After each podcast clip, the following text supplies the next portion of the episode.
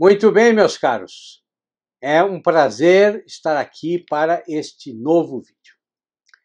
E antes de entrar no nosso tema de hoje, né, quero lembrar que nós estamos aqui nos últimos dias de inscrição para os meus dois cursos: Bases da Criação Literária e o Conto, Teoria e Prática.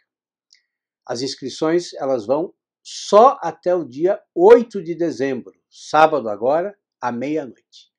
De maneira que estamos nas últimas horas para quem deseja aí aproveitar o desconto de quase 30% que eu estou oferecendo só neste semestre para quem se inscrever nos dois cursos. Tá certo? Vou deixar aqui o link para a página com os temas das aulas e todas as outras informações. É só vocês seguirem o link que está aqui na, na descrição do vídeo. Lembrando que, é claro, a inscrição garante que você tenha acesso ilimitado aos dois cursos. Tá bom? Muito bem. Bom, mas hoje, hoje eu quero conversar com vocês a respeito uh, de um livro que eu considero fundamental para a formação, não só da nossa inteligência, né, não só do nosso espírito crítico, mas também do nosso caráter.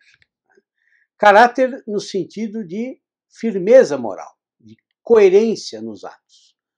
Por quê? Porque, na verdade, ainda que isso não seja mais falado, ou seja pouco falado nos dias de hoje, essas qualidades elas precisam estar sempre juntas. Né? Uma pessoa de grande inteligência, mas que não pauta o uso da sua inteligência pela ética, né? ela pode até ser genial, é verdade. Mas ela pode ser um assassino genial. Né? E uma pessoa honesta, que tem firmeza moral, mas que eh, não consegue avaliar de maneira crítica o seu tempo, que, que não sabe olhar para os fatos, para a realidade e, e perceber o jogo de intenções que muitas vezes se esconde sob a aparência dos fatos, é, bom, essa pessoa, apesar da sua retidão moral, ela tem grande chance de ser manipulada. Né? Manipulada pelos grupos políticos, pelas ideologias e pelas panelinhas de todos os tipos, pela mídia. Bom, mas como é que nós construímos uma personalidade assim? Como é que nós construímos uma personalidade completa que consiga amadurecer em termos de inteligência, de aprofundamento da visão crítica, né, de ampliar o seu horizonte de interesses e de se manter firme no leme das escolhas morais, das escolhas éticas que nós precisamos fazer todos os dias. Né? Como? De que maneira? Bom, cada um, é claro, tem o seu caminho. Né? E eh, nesse caminho, nessas, nessas experiências pessoais, há diferentes fatores que, que nos ajudam. Sempre que eu falo a respeito desse, desse núcleo que precisa formar a nossa vida, né? esse núcleo de inteligência e ética, eu me lembro, por exemplo, dos vários livros que foram importantes na minha formação. Né. Inclusive livros de ficção, como o romance Lord Jean, do Joseph Conrad, né. ou um ensaio como O Homem Medíocre, do José Engenheiros. Né. E, claro, toda a formação que eu recebi eh, da minha família, dos meus pais, porque a família é o, o núcleo da formação da personalidade. Ainda que a esquerda viva dizendo que a família é só uma, uma geradora de neuroses. Né? É, coisa que eu, quando fui de esquerda, até acreditei. Né? Mas acreditei da mesma forma que eu acreditei em várias outras bobagens. Né? Bom, mas esse não é o nosso tema de hoje e eu também não tenho aí é, nenhum interesse de entrar nessa área. Né. Agora, mas que, que livros surgiram nos últimos anos né, e que podem nos ajudar na nossa formação pessoal. Agora vejam, quando eu digo formação pessoal, eu não estou me referindo a um livro que sirva aí como um catecismo, tá? Não estou me referindo a um livro que dê aí para você algumas regrinhas para você seguir e viver contente para o resto da sua vida. Não é isso. Né? Eu não estou falando aqui de, de autoajuda, né? nem de, de, de qualquer receita pronta para você construir o seu caminho intelectual ou o seu caminho moral. Né? Não, eu estou falando de livros que levem você a realmente refletir, né? que levem você a ter uma visão mais completa da realidade e de você mesmo. Quer dizer, eu estou falando de livros que façam você pensar. Né? E um livro ótimo, um ótimo para nos fazer quebrar a cabeça né? nessa confusão de valores né? e de informações, de notícias, de enxurradas de opiniões nas redes sociais, aqui no YouTube, e em cada portal de notícia que a gente entra, ou em cada estação de rádio que a gente escuta, um livro fundamental é este aqui. O mínimo que você precisa saber para não ser um idiota do Olavo de Carvalho. Esse livro, ele é interessante, começando pelo título. Por quê? Porque eu próprio já conversei com algumas pessoas que me disseram: Bom, mas esse título é muito agressivo. Né? Quer dizer, por que, que precisa ter um xingamento? Quer dizer, já na capa do livro, já no título. Ah, outra pessoa diz assim: Mas eu não sou idiota, eu nunca fui um idiota. Então por que, que eu tenho que ler esse livro que já começa me, eh, me xingando, me insultando? Né? Bom, eu sempre falo para esse leitor, ou para esse candidato a leitor, que ele precisa ter um pouco de paciência e até a página 17 do livro né, e ver ali a epígrafe que abre a apresentação. Então ele vai descobrir que ninguém está chamando ele de ignorante ou de estúpido, né? e que, na verdade, o termo idiota ele está sendo usado no seu sentido mais radicalmente etimológico, né? no sentido daquela pessoa que só consegue enxergar o seu próprio eu. Né? E que, preso aí no que nós poderíamos chamar de uh, umbiguismo, né? Não se dá conta de como a realidade, o mundo, a nossa relação com as pessoas é muito mais complexa do que nós podemos imaginar. Mas ainda, ainda que este livro seja escrito pelo Olavo de Carvalho, né, o livro surge em 2013 graças a uma pessoa que decidiu reunir parte da produção de artigos, de ensaios do Olavo. Né.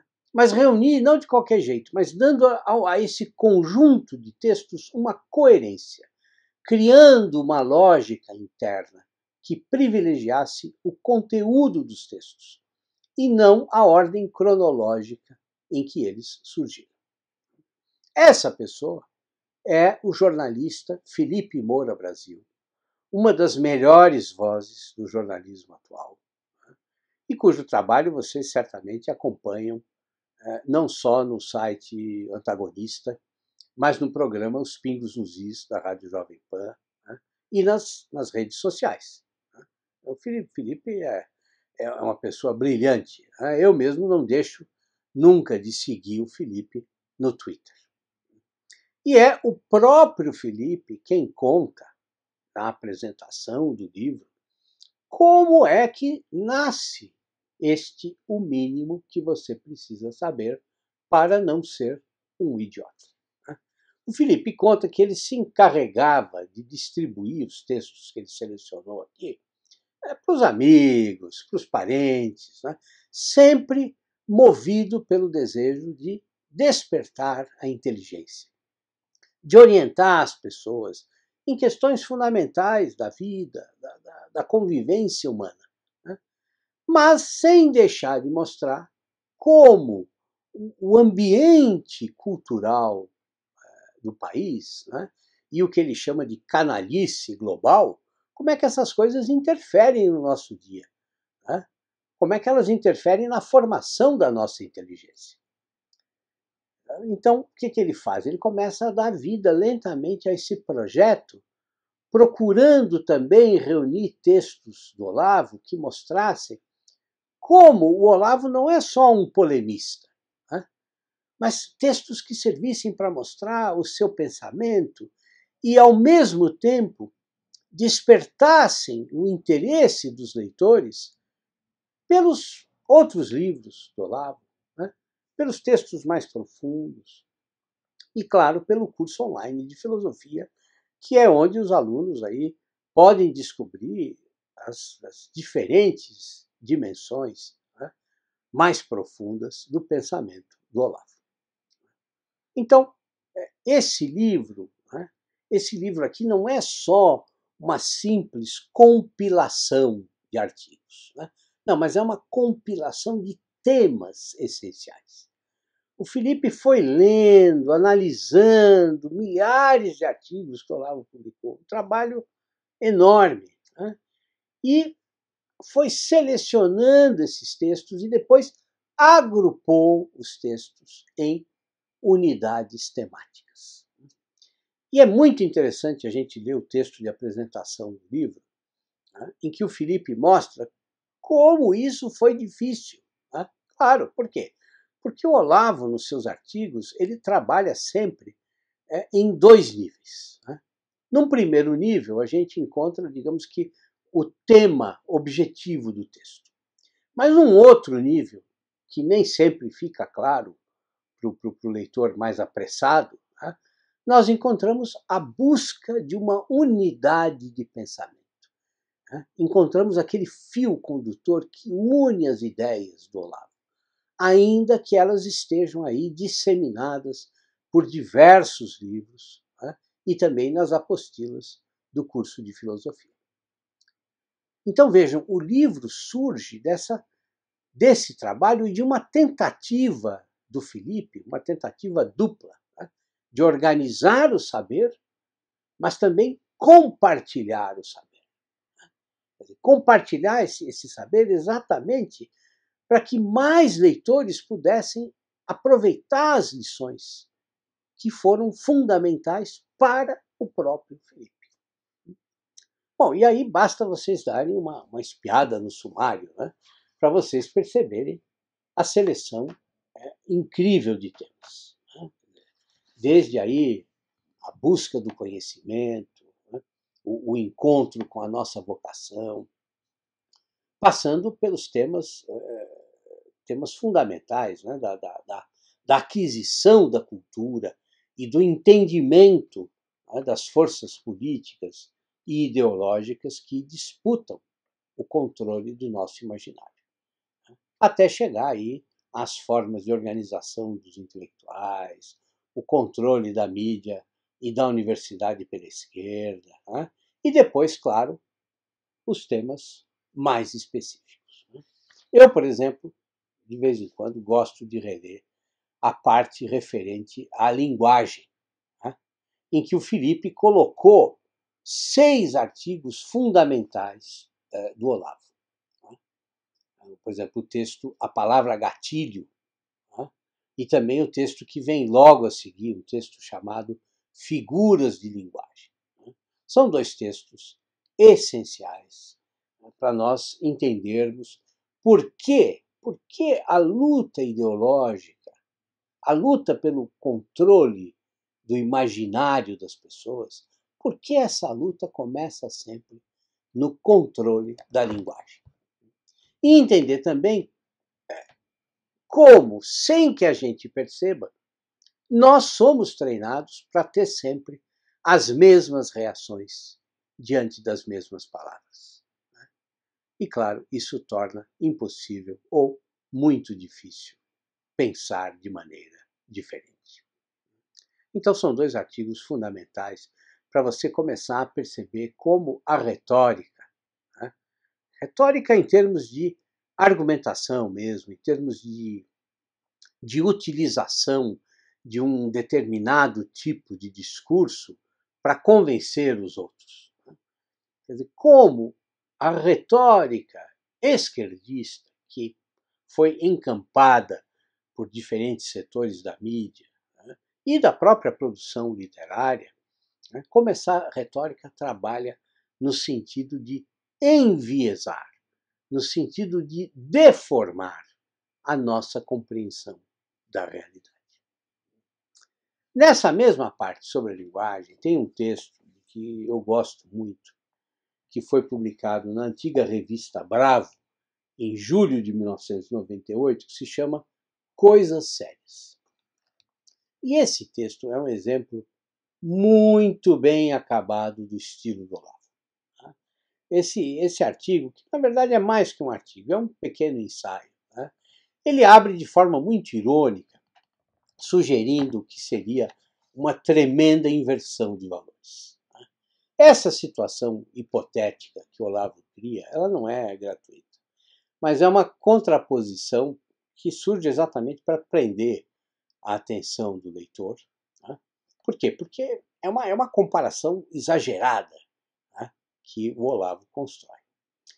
Quando você passa para o segundo parágrafo, né, o que, que acontece? Bom, os exemplos brasileiros que são apresentados, bom, eles automaticamente se ligam aos exemplos que são tratados, que são apontados como piada no primeiro parágrafo. E esse exercício de ironia ele começa então a dar forma ao pensamento do articulista.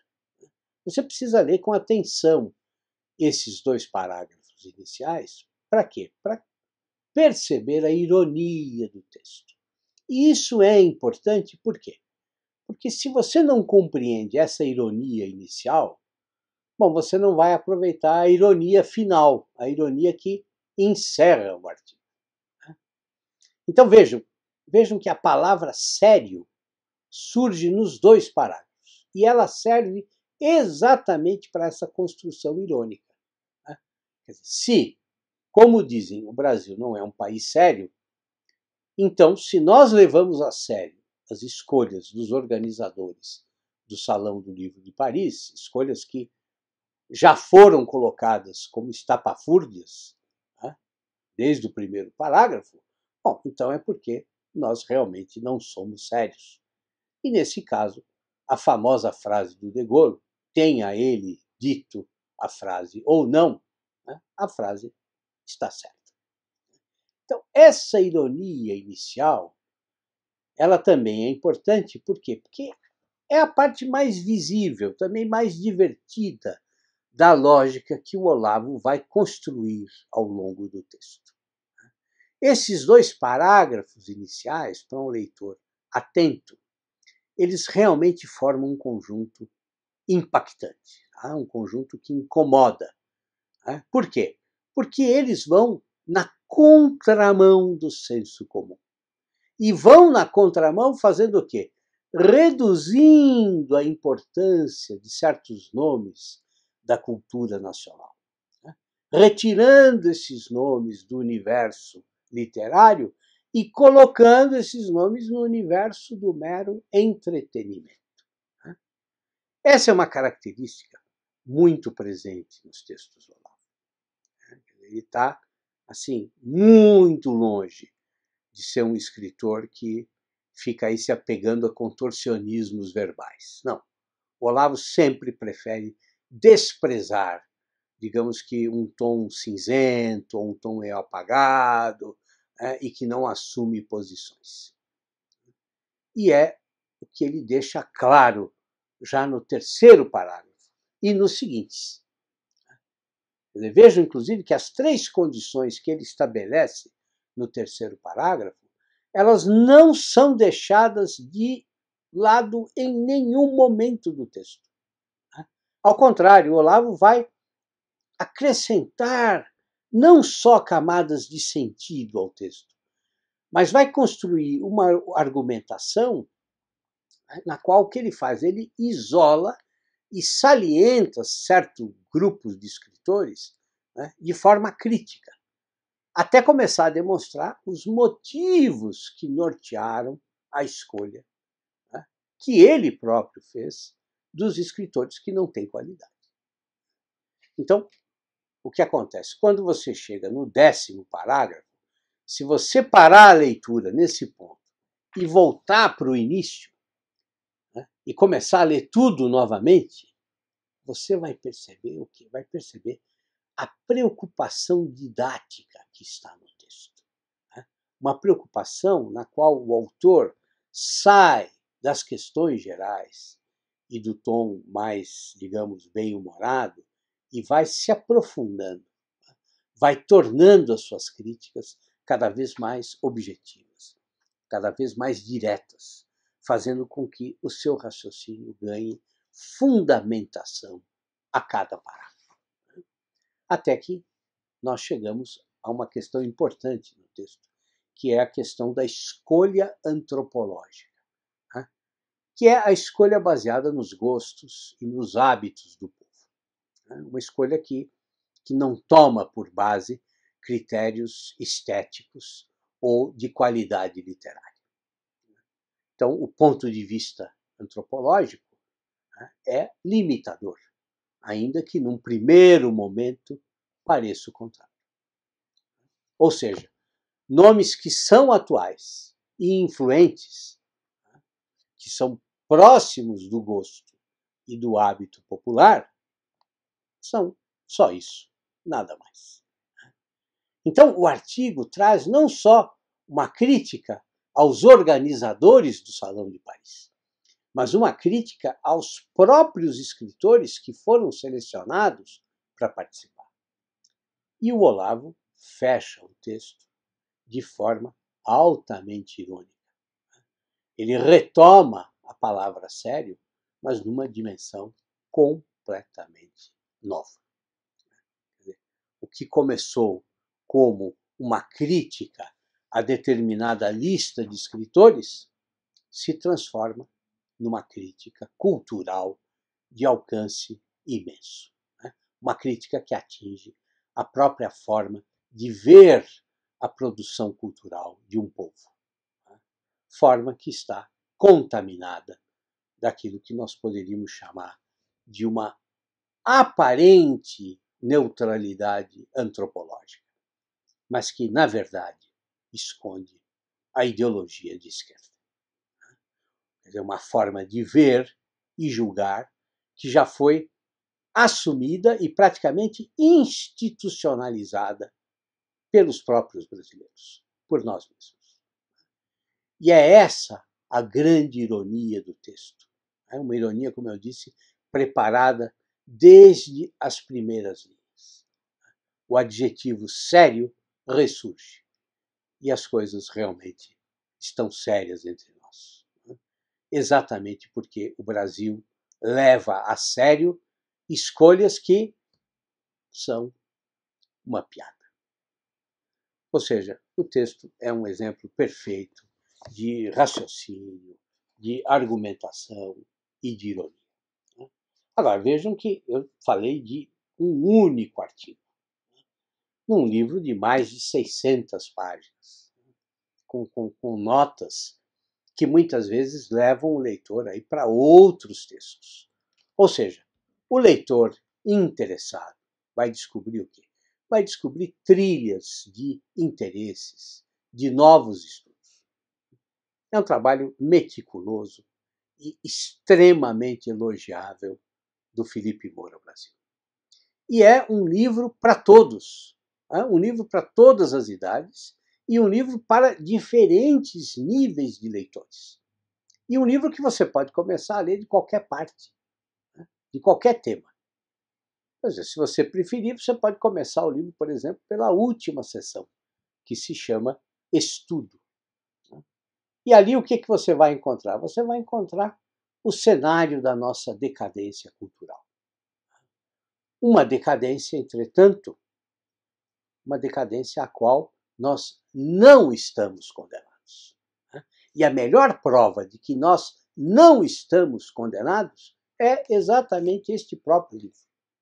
Né? Um livro escrito por um homem de coragem inquestionável, Por quê? Porque o Olavo está sempre pronto a desobedecer ao senso comum. É isso, meus caros. Esse foi o nosso vídeo de hoje. Até o nosso próximo encontro e tudo de bom para vocês.